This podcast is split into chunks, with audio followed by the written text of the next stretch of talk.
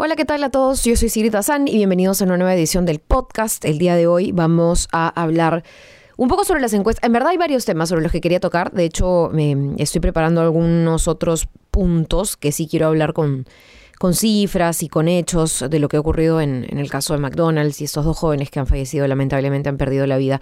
Pero antes de adelantarme, porque ese es un programa que va a salir, o un podcast que va a salir el jueves todavía, es decir, el segundo de la semana, sí tenía pensado un poquito hablar de las encuestas, porque acabamos de terminar o de salir de un fin de semana de encuestas y es muy interesante lo que nos dicen las cifras también, dicho sea de paso, sobre lo que la gente quiere, sobre cómo están los ánimos, etcétera, etcétera. Y una de las cosas que me ha llamado más la atención, primero hablamos del tema de elecciones y luego hablamos también del gobierno, porque se han hecho preguntas sobre la situación del gobierno. Eh, digamos, en medio de la coyuntura electoral, por supuesto, eh, sí quisiera hablar de una mm, cifra que me ha llamado mucho la atención, porque veo que mucha gente, muchos medios, muchos analistas, claro, evidencian que no solamente estamos en una fase muy temprana eh, de la etapa o de la, del periodo electoral, y es por eso que hay como un 52% de gente que no sabe por quién votar o que simplemente más bien eh, no, no, no, no le gusta ningún candidato. Eh, y, e incide mucho en esa cifra, ¿no? Más de la mitad de personas encuestadas dice que no le anima a ninguno, que no tiene decidido su voto, eh, en fin. Es un montón. Entonces, claro, cuando decimos que los dos partidos con mayor intención de voto es Acción Popular y Fuerza Popular, realmente nos, nos acordamos, y eso lo hablamos en el podcast anterior, ¿no? Que no es muy representativo cuando más de la mitad realmente no sabe. Pero la cifra que yo les quería comentar y que dentro de lo que voy a mencionar me ha llamado más la atención, es la cifra de cara a la elección eh, al Congreso y la pregunta es, ¿cuán informado se siente usted con relación a los partidos que están postulando y a las personas que están postulando? La verdad es que esta diferencia de partidos y personas no, no hace mucha diferencia, valga la, la redundancia en el uso de la palabra, porque finalmente la gente simplemente no se siente informada. Voy a repetir la pregunta ya. ¿Cuán informado se siente usted con relación a quienes postulan y los partidos que postulan. Para decirles la cifra, en concreto, 78% de personas se considera o se siente nada o poco informado.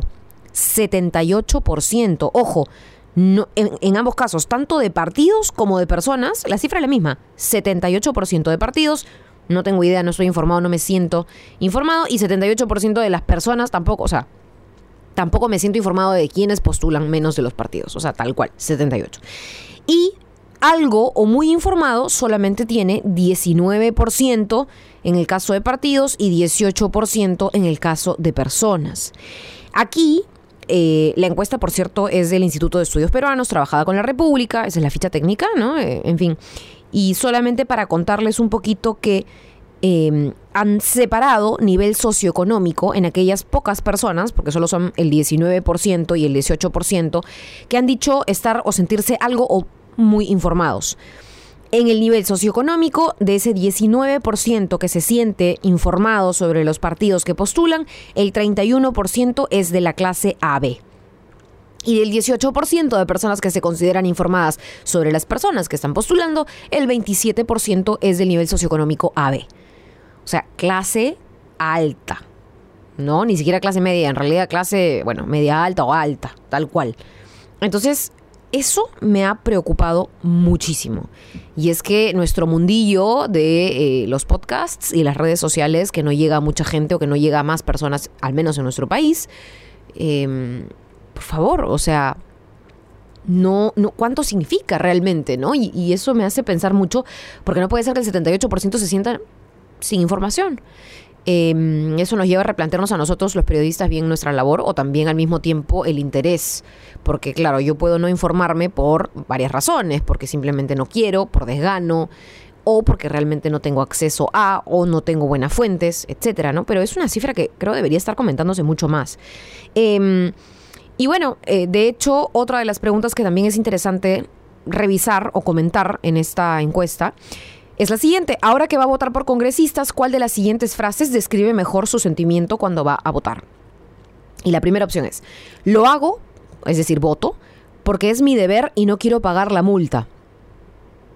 45% ha respondido eso en diciembre. En noviembre era 47%, ha bajado un poquito porque en diciembre 45% de las personas van a votar porque es su deber y no quieren pagar la multa. 2% ha bajado, bueno, igual está dentro del margen de error siempre. ¿Cuál de las siguientes frases describe mejor su sentimiento cuando va a votar? En segundo lugar, satisfacción porque ejerzo mi derecho a votar. Miren, no está tan mal eso. 33% en noviembre, 31% en diciembre. Ha bajado un poquito en diciembre también. Molestia es una pérdida de tiempo ir a votar. 11% en noviembre, bueno, en este mes 13%. Nada, ningún sentimiento, miren, ¿ah? 9% en noviembre y 11% en diciembre. Para decir solamente los porcentajes de este mes de diciembre, es mi deber y no quiero pagar la multa, 45% cree eso. Ejerzo mi derecho a votar y siento satisfacción, 31% cree eso. Molestia, porque es una pérdida de tiempo, 13% cree eso. Y no, no siento nada, me da igual ir a votar, 11%. Bueno, así lo interpreto yo en todo caso, em, en esta pregunta de respuesta asistida. Luego dice, respecto a su voto, yo creo que este podcast se lo pueden pasar a algunos candidatos también porque dice bastante.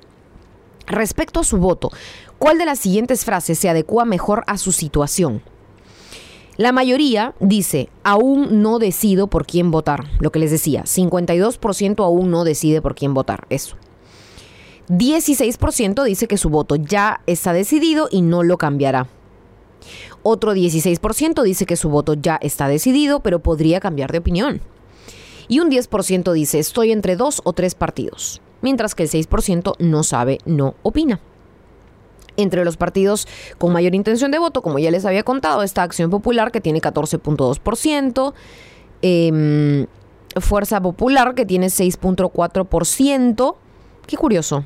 Miren ustedes, le sigue la para que tiene 5.5%. Y eh, en realidad quien lidera la intención de voto, o eh, esto es entre quienes decidieron con mayor anticipación, perdónenme para corregir, entre quienes decidieron con mayor anticipación su voto, ¿no? Pero igual sigue liderando la opción de blanco y viciado y no sabe, no opina. Blanco y viciado, 22.3%. Igual, para que se anule una elección, creo que tiene que superar más de la mitad, me parece el 60% de, de, de los votos finales incluso, ¿no? Entonces, ah, estamos muy lejos de eso. 22.3% blanco viciado, 27.8% no sabe, no opina. Tremendo tremendo sin duda. Mm, a ver, ¿qué más tenemos por aquí? Eh, en esta encuesta también quizás sea interesante mencionar quienes aún no definen su voto. Por cierto, esta es una encuesta nacional urbano-rural. Me parece que la muestra es de varios miles de personas. No, no tengo aquí la, no me ha salido completa la mm, ficha técnica, pero tiene un nivel de representatividad del 60%, nivel de confianza 95%, margen de error 2.8. Bueno, hablemos. ¿Quiénes aún no definen su voto? Lima, bueno, el total nacional 33%. Aún no define su voto. Em, Lima es el 35%, Callao 33%, Norte 25%, Centro 44%. Miren, ah, la gente del centro está indecisa. Sur 38%, Oriente 27%. Si lo quieren dividir de quienes aún no definen su voto por nivel socioeconómico, la mayoría de personas que aún no definen su voto están en el sector D y E. Ojo, y hablando también y quizá cruzándolo con el tema de acceso a la información o en todo caso quienes se sienten poco informados. La clase AB 30%, y la clase media o la clase, bueno, el nivel socioeconómico C, el nombre correcto es nivel socioeconómico, 29% que no define su voto Hombres y mujeres, eso también está bueno. El 37% de mujeres aún no define su voto, mientras que en los hombres solo el 29% aún no define su voto. Los más inseguros en términos ya de edad son aquellos que comprenden o que están entre los 18 a 24 y de 40 años a más que ya, bueno, el voto se convierte en voluntario a partir de cierta edad, ¿no? Eh, bueno, eso es también creo que yo válido, interesante. Y eh, eso en cuanto a lo electoral. De ahí voy a cerrar igual con un comentario electoral, pero como estoy viendo cifras y estoy contándoles un poquito lo de las encuestas y cosas que me han parecido un poco de alguna manera relevantes, va por ahí. En el caso de Vizcarra, aquí también quiero detenerme y contarles un poquito que esto de, los titulares en donde ustedes ven, ¿no? Vizcarra baja en las encuestas, ni siquiera baja, cae en las encuestas, ¿no? Eh, bueno, en algunos casos nosotros hemos puesto Vizcarra no se recupera y más de un tercio lo jala, cosa que es verdad. pierde apoyo y en donde más ha perdido apoyo, además, de acuerdo al IEP y a esta encuesta, es en la clase media y en Lima. Una cuarta parte del país piensa usar el voto preferencial. Bueno, en fin, detalles. En el caso de Vizcarra, no vamos a negar que muchos sabíamos, intuíamos, nos adelantábamos a que era imposible que el nivel de aprobación de Martín Vizcarra cuando disuelve el Congreso, porque hay un gran pico que me parece que es en octubre, ¿no? En, eh, entre la primera y la segunda mitad de octubre, cuando está todo el tema de la disolución del Congreso, post anuncio, ¿no es cierto? Eh, post discurso eh, presidencial, en donde hay un pico de aprobación del 75% de peruanos que aprobaban a Vizcarra. Era imposible, es imposible, lógicamente, que un presidente, pues cuando disuelve el Congreso, tenga la misma aprobación que meses después. Me parece lo más lógico. Em, el presidente Vizcarra ha caído, si no me equivoco, a tener ahora el 57% de la aprobación. Mes diciembre.